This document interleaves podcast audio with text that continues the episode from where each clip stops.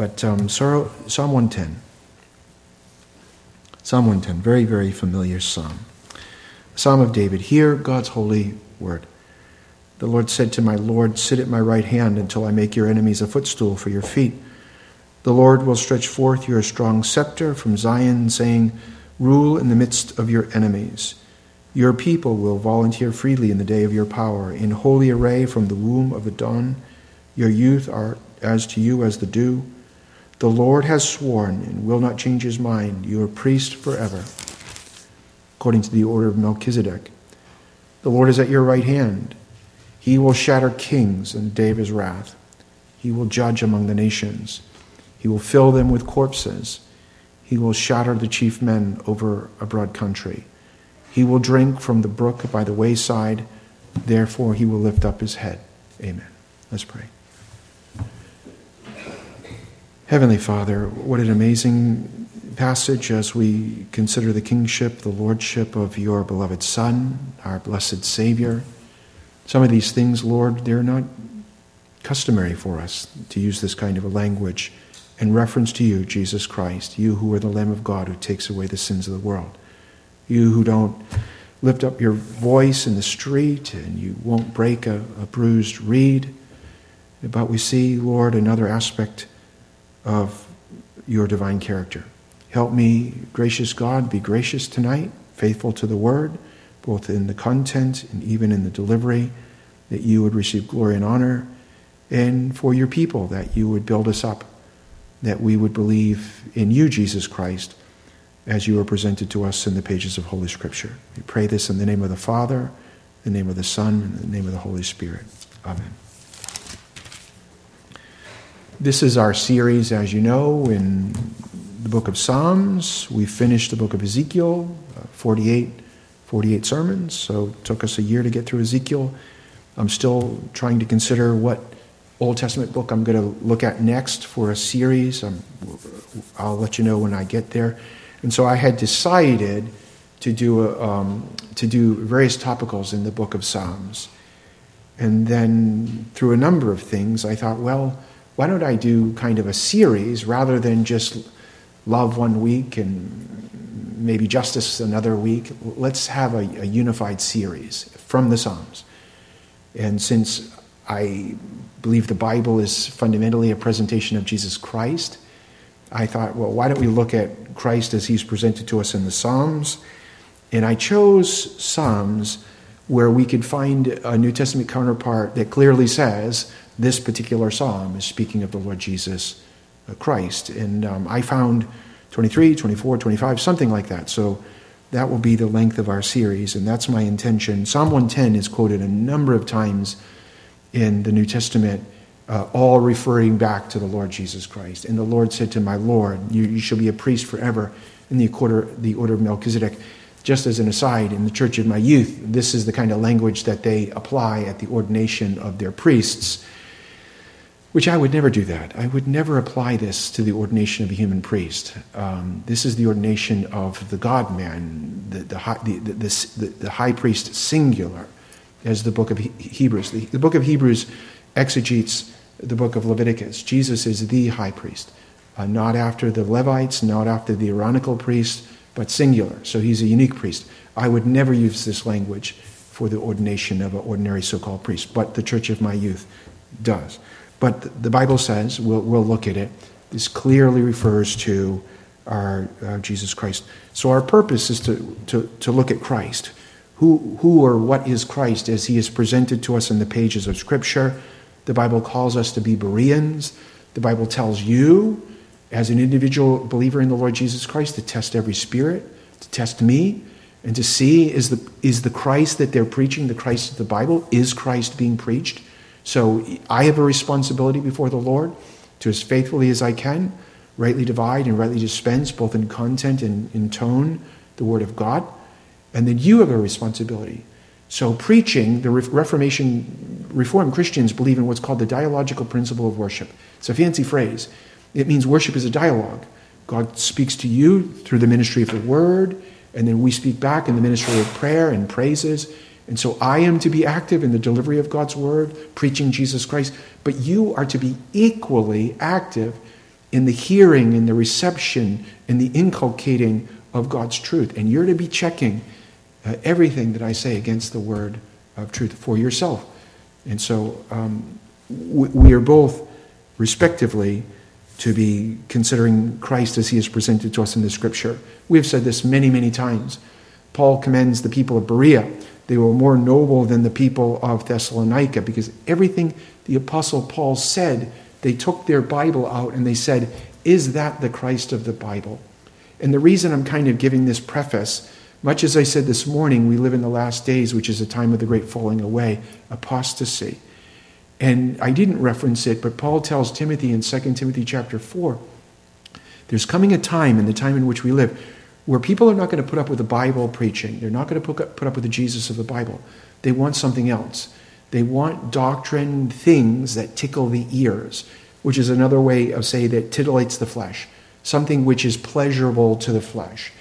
And Paul tells Timothy, under the inspiration of the Holy Spirit, that he, he should be decided in resistance to that and that we should resist the desire from, I would argue, goats wanting goat food, and we should instead be faithful shepherds and feed Christ's lambs what Christ's lambs want, which is the Christ of the Bible. Um, and so we want to be good Bereans as we sit under the ministry of the Word, as we read the Word. Are we believing in, loving, and serving the Christ of the Bible? knowing that there are many different Christs. So we looked at the we looked a little bit at the humiliation of Jesus. I intend, as I say, next week to look at more. We're looking at the kingship of Jesus Christ uh, tonight in Psalm 110. In Psalm 110, it presents two offices of Jesus. We, we speak of Christ as mediator when Christ became flesh and became mediator. The Bible says, unlike again the church of my youth, there are not a multitude of mediators. There's only one mediator between God and man and I know if you're raised in a Protestant church, you don't think non, you don't think Christians have other mediators. I pray to St. Patrick almost every day of my life. I pray to the Virgin Mary almost every day of my life. I pray to get my grandfather out of purgatory from the time I was 7 to 17. So, beloved, there are people that call themselves Christians that have a multitude of other mediators other than the Lord Jesus Christ. But the Bible says there's one mediator. I've been reading on Zwingli lately because I didn't know anything about Zwingli. And Zwingli was like a hammer. Only the Bible, only the Bible, only the Bible. Not councils, not popes, Bible. Show me the Christ of the Bible. I, I believe that. that. That's why I am a Protestant. Bible, Bible, Bible, Bible. And so we're looking at mediator Christ, one mediator, Christ. And then as we read from our secondary standard, which is an accurate summary of our primary standard, which is the Bible, we say that our mediator, Jesus, holds a threefold office. He is our prophet, he is our priest, and he is our king. In this particular psalm, looking at Jesus Christ, the Bible says here we're looking at two, two offices which are not joined ordinarily in, in the scripture. We see uh, he is priest and he is king. And um, we see Ezekiel, I think Ezekiel is a prophet and a priest. David sometimes is, you can see he does priestly things and he is he prophesies that he's a king. So David comes close to kind of mirroring that threefold office. But Jesus here is a priest and king. So those are two of his offices as our mediator. And as we mentioned this morning, we talked about the estates of Jesus, his humiliation, that is from his conception, certainly from his birth, all the way to, to his burial. That's his humiliation. His estate of exaltation begins at his resurrection, his ascension, his session, his ruling and reigning and interceding, and when he comes again to judge the living and, his de- and the dead, and his kingdom will have no end. So those are the two estates.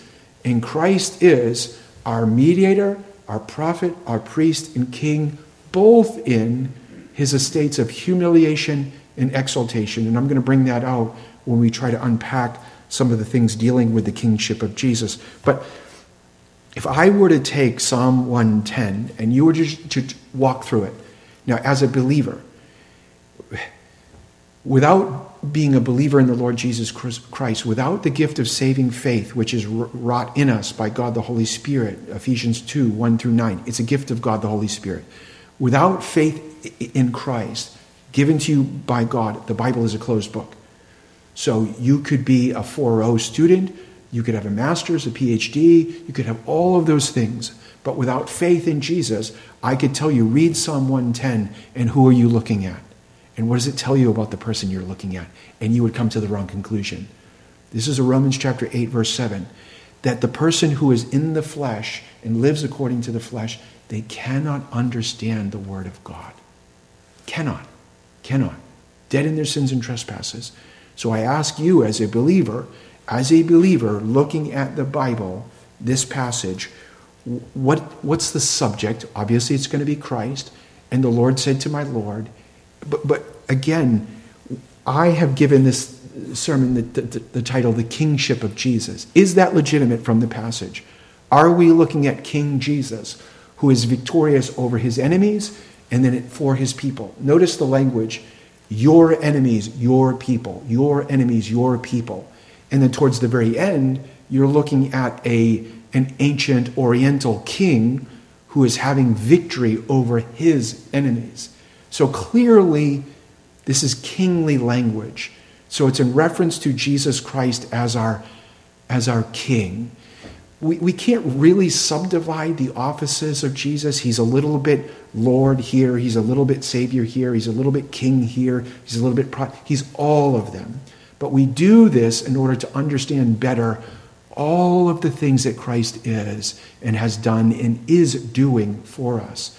So we're looking at the language of God, the Holy Spirit, who inspires David to write these words about David's son.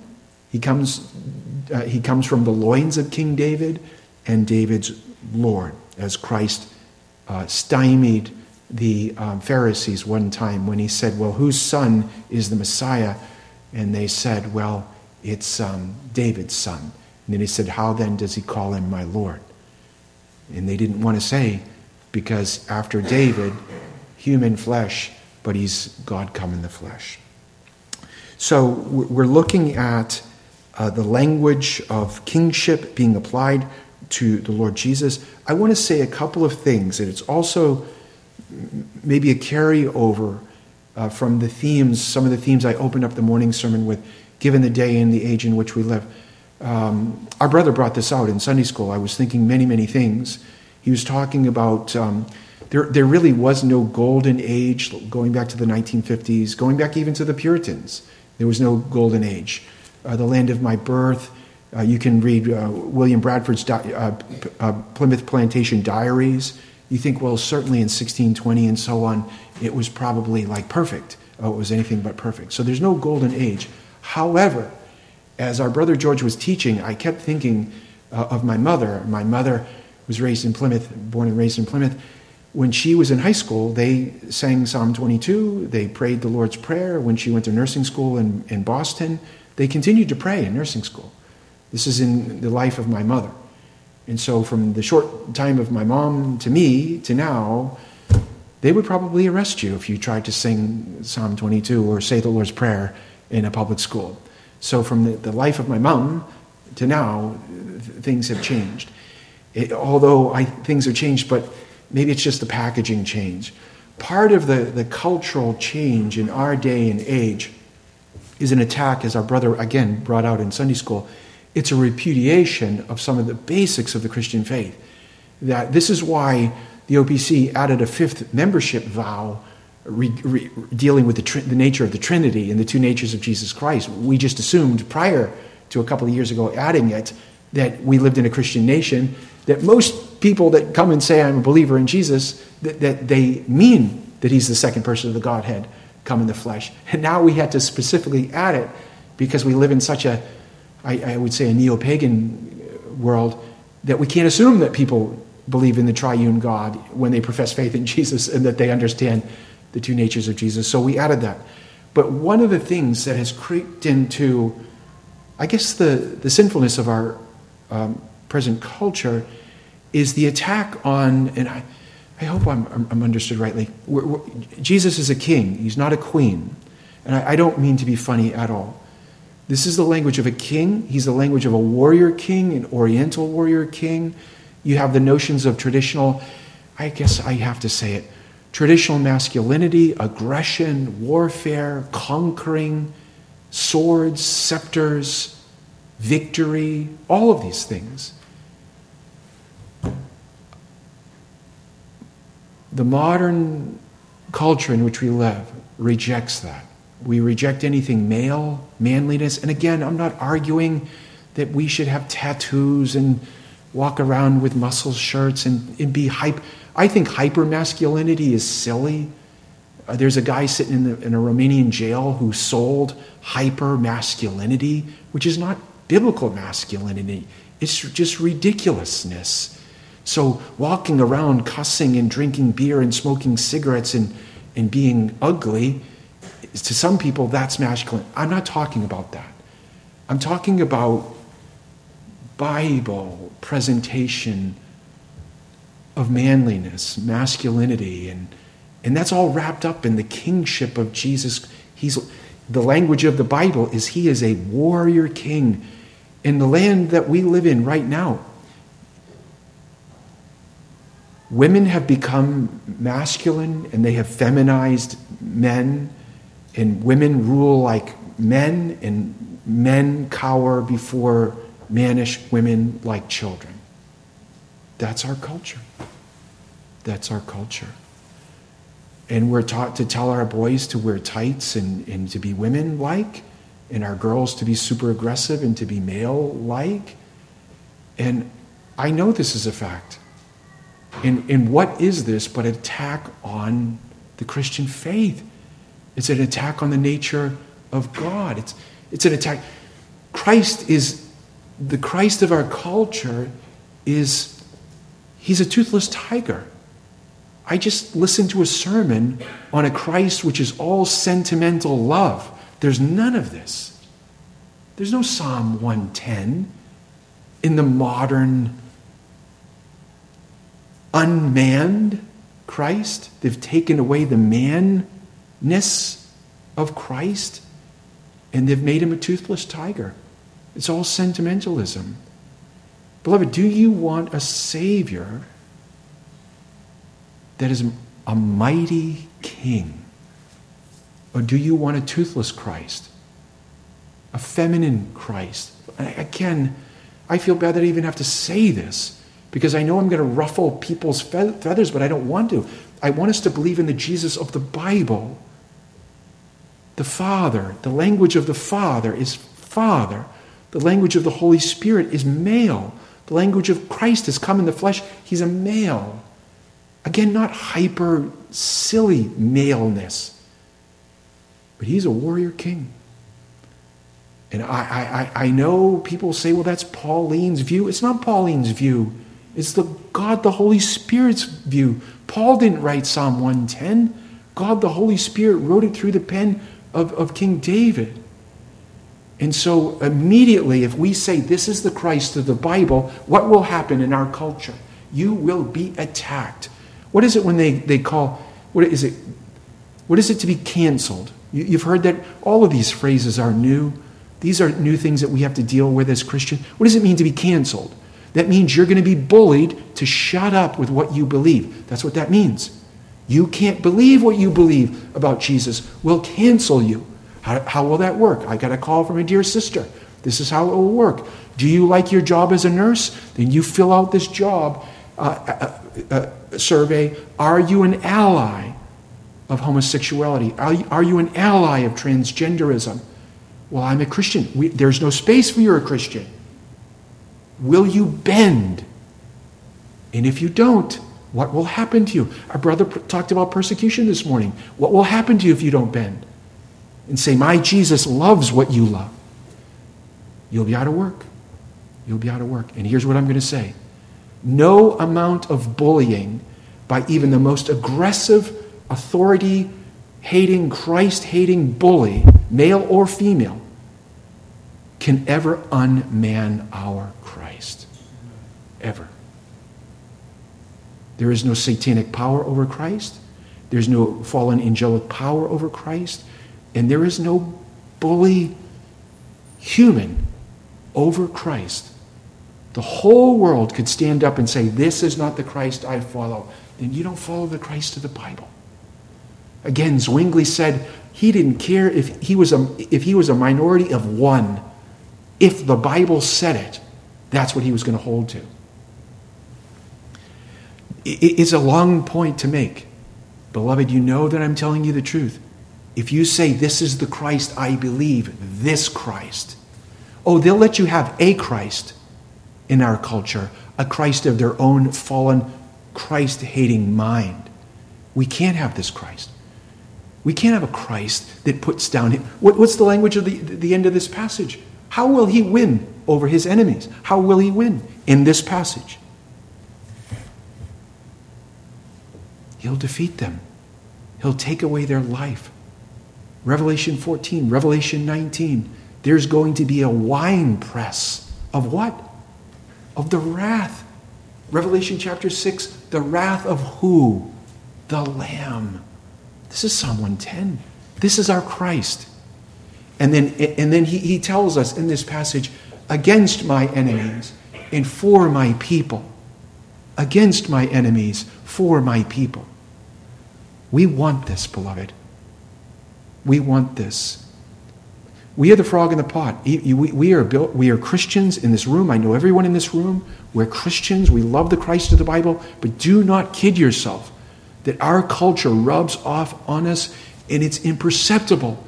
We can think, no, it's not getting on me. Oh, yes, it is. Oh, yes, it is.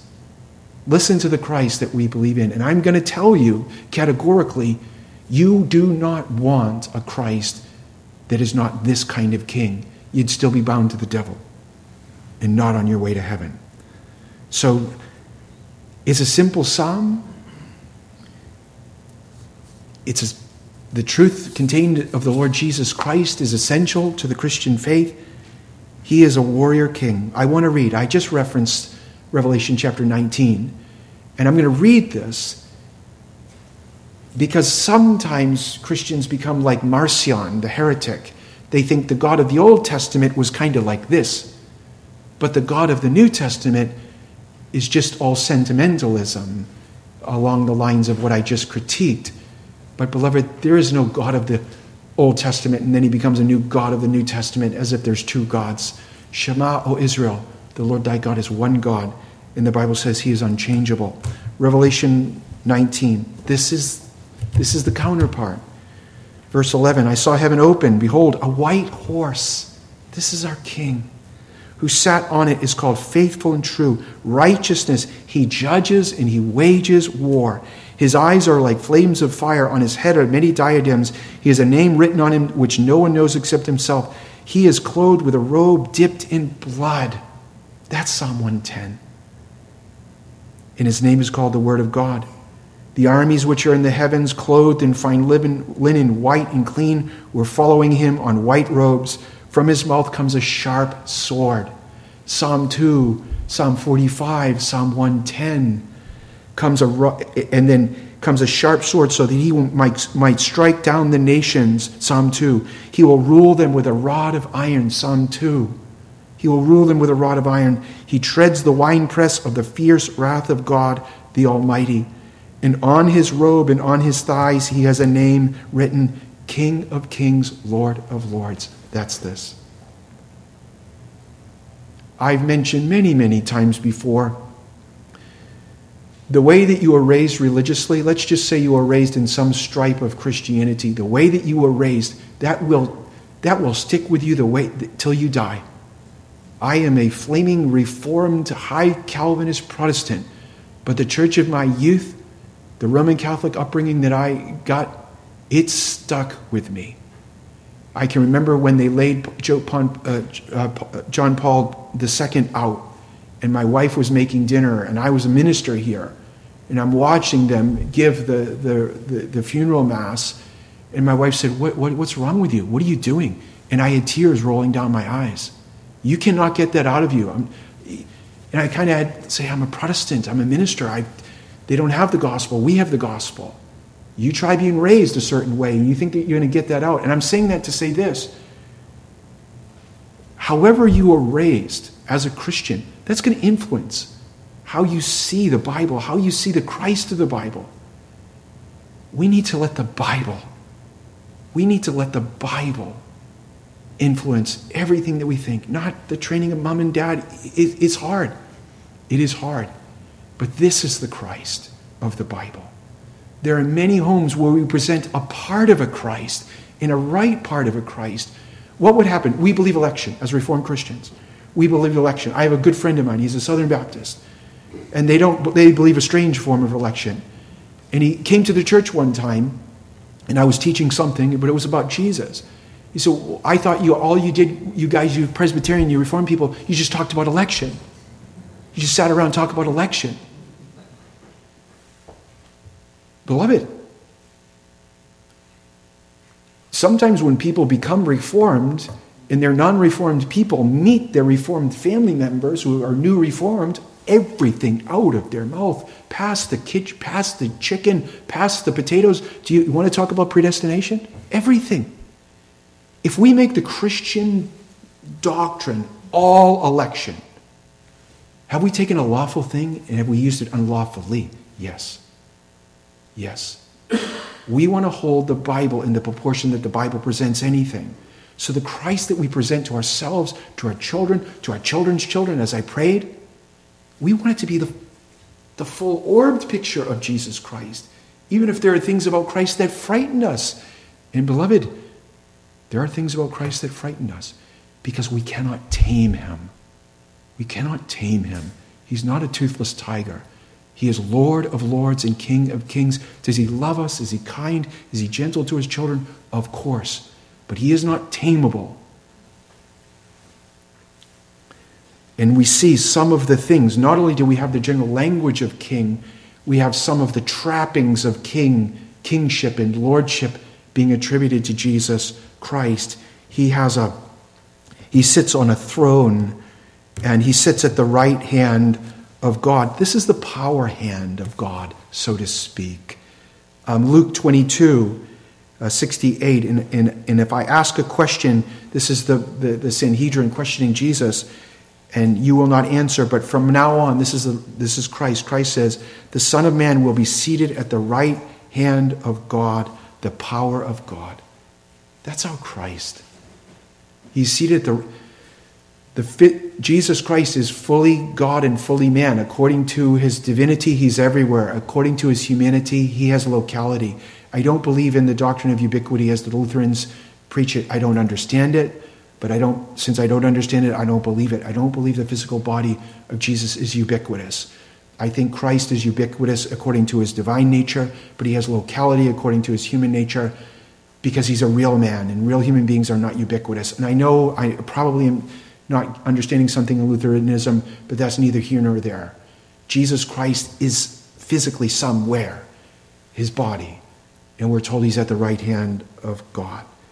And the Bible says this in Acts chapter 2 this Jesus God raised up, to which we are all witnesses, therefore, having been exalted to the right hand of God, and having received from the Father the promise of the Holy Spirit, he poured this forth. This is according to Joel chapter 2 which you both see and hear, with the, the, the, the, the tongues of fire and the speaking in tongues and the rushing wind. For it was not David who ascended into heaven, but he himself says, and this is a quoting of Psalm 110 applied to Christ The Lord said to my Lord, Sit at my right hand until I make your enemies a footstool for your feet. This is the Oriental language.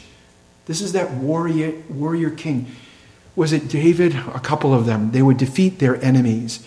And when their enemy was defeated, they would, they would take the king and they would make him lie down before, uh, the, uh, for, before the victorious king, and the king would put his foot, or someone would put their foot on the neck of the defeated. That's the language that's applied to our Christ. But he is for us, and because he's for us, he's against his and our enemies you're saying, well, Pastor John, this is kind of church militant idea. Yes, it is. But before anyone misunderstands, I'm not regular postmillennialism, but postmillennialism, Reconstruction, all those forms of things, which I utterly repudiate. The church does not wield the sword. The church wields the, the word of God. The state wields the sword. I'm not a pacifist. You can have self defense, you can have just war, uh, and you can have capital, just capital punishment. But other than that, the church does not wield the sword. So when you look at this, you think, aha, When do we throw rocks through the window at the Tai Chi Center? Never. You never throw rocks through the Tai Chi Center windows. Why? You should love them, you should be kind for them, and you should pray for them and be Christ like to them. When we're looking at this business of Christ putting down the enemies, it's Christ putting down the enemies. I had one guy in the church, he loved to study, oh, back in the in the, the, founding of the country, this minister preached, pick up your gun and shoot people. That minister said, preach up your gun and shoot people. Zwingli, Zwingli, Zwingli, Zwingli preach, pick up your gun and shoot people, shoot Catholics. And how did he die? Live by the sword? What? Die by the sword. And Luther said it was God's punishment on him. He's a minister. He should have never done this. I study Luther, that's another thing. But when we come here, this is Jesus defeating his enemies. I don't want any person ever associated with Covenant OPC to say, you know what? We're the church militant. Therefore, we're going to go down to the hunting store and load up on guns because we're going to win. Never do that. Vengeance doesn't belong to us, it belongs to the Lord. We'd kill Christians. We would kill Christians if we did this. I'm a fan of watching documentaries, World War II documentaries. It's utterly, I can't even understand it. At Christmas time, the Germans would stop fighting and the Allies would stop fighting. They would say it's Christmas time and they would sing hymns and psalms and they would smoke cigarettes and exchange chocolate and fellowship. Christian killing Christian. So, this is why I, but it's Christ that defeats the enemies. We don't. And he says, I will put down the enemies. The church, we do not put down the enemies. There is a guy, very famous post millennialist. You probably have his books in your home. In the beginning of his ministry, he would preach just like this. Towards the end of the ministry, when people, not enough people were becoming Christians and not the right kind of Christians, he was trying to overcome the academy and those kind of things, and they weren't being converted. He was dabbling around with, with using, using the sword. No, no, no, no, no. Christ wields that. He sits at the right hand of, of, of the Father and he wields a strong scepter. And some of your translations may say the, the, the strong, the rod of thy strength, or something like that, this. This is, a, again, a, a, a trapping of an Oriental king that denoted his power. Jesus Christ says, All power and all authority has been given to me. Oh, to rule. So there are two senses when we talk about the kingship or the lordship of God. Psalm 95 is this way. Um, we, we can separate God as king over creation, which would include God the Father, God the Son, God the Holy Spirit. The Bible, the Psalms are replete with God as king over creation. Psalm 119, the heavens declare the glory. Uh, Job 38, Job 39, to the end of Job, God says to Job, as king over all creation, Hey, Job, were you there when I did all of this stuff? And what did Job do at the very end? I'm sorry, you are king and I'm not. That's considering God as king over creation. But what we're looking at is kind of derivative of that. This is the Lord Jesus Christ, the second person in particular, being king over his church. So there are a number of Psalms that speak of God generically as king over creation. Uh, Proverbs chapter 20 or Proverbs 20, 21, I forget which. In verse 1 says, God moves the hearts of a king like a what? Like a river. This is to, to, to all our free will kind of friends. They're just so obsessed with the free will of man, they don't really care about the free will of God. And one of the things that they'll say is, well, God kind of cedes his authority and he never violates the free will of man. That to me is so silly. It's not, if, if that were true, no one would be converted. And it's, it's so against the Bible because the Bible says God does whatever he wants with the hearts of men. God says to Pharaoh, I raised you up so I could knock you down. It's so antithetical. Our secondary standards, when it talks about the providence of God, God governs all his creatures in all their actions. That's God as creator. But what we're looking at here is, is, is Christ as king over his church. And it says he'll rule in the midst of his enemies. And right now, he rules providentially by his word and by his spirit. He restrains the enemies of Christ's church. Our secondary standards say, which are accurate representation of our primary standard, there will always be a church on the earth to worship the Lord Jesus Christ always. I, have told the church a million times I, am, I have a, a melancholy bent. That's true. It's a sin. I pray against it. It's not, it's not fitting of a Christian to be, have a melancholy bent, especially not of a minister. But I do, and I repent against it and fight against it. But I'll tell you what, I, I do not live a dejected life. We don't serve a Christ that loses. Christ wins. He rules in the midst of his enemies. When Satan said, Let's see if we can get the the servant to sell him for 30 pieces of silver. He thought he was going to win. Did he win? He had the church, the Jews, uh, vote to kill Jesus. He had the state, Pontius Pilate, vote to kill Jesus. I'm going to win. I'll kill the Christ. Did he win? He rules in the midst of his enemies because our, our Christ is king. And the Lord Jehovah, the Lord Yahweh said to the Lord Adonai, this is the second person of the, of the, the Trinity. The Christ that we love and we serve and we worship is God come in the flesh. This is why J.C. Ryle, I've said before, I love him. He has a sermon on the wrath of the Lamb from Re- Revelation chapter 6. And you may accuse me of being wide eyed, and I tend to be wide eyed. You can't accuse J.C. Ryle of being wide eyed. Here's a man that's so Christ focused, it's ridiculous, which is why I love him. But then he says, read, read, read, read Revelation chapter 6. And who's under the altar saying to Jesus, How long, O Lord? Who? The people that were beheaded for the cause of Christ. And what does Christ say? Until the, your other brothers are going to die for my name's sake, and then I'll come back. And then I'll bring justice. Beloved, that's the Christ we serve. He is against his enemies and he is against our enemies. We don't have to fight. Our battle is not against flesh and blood. And we, you know, um, we are called to pick up our cross and to follow Christ and to fight and to labor and strive. All of those things are true. I've said it a million times. The Christian life is an active life. But the longer I live and the more I try to comprehend the sovereignty, the kingship, the lordship of this, I wonder if while we're thinking we're fighting and wrestling and doing, and if Jesus is really just carrying us. the battle is not really ours. We don't have to, the, the political season starting up, I always want to throw up. The battle is not ours. The battle belongs to our Christ. And our enemies, who are our enemies for Jesus Christ's sake, Christ one day will make them not our enemies in one of two ways. And I know for myself, there's only one way I want Christ to make my enemies right now not my enemies. But I'm not the one who gets to pick, and that's to convert them.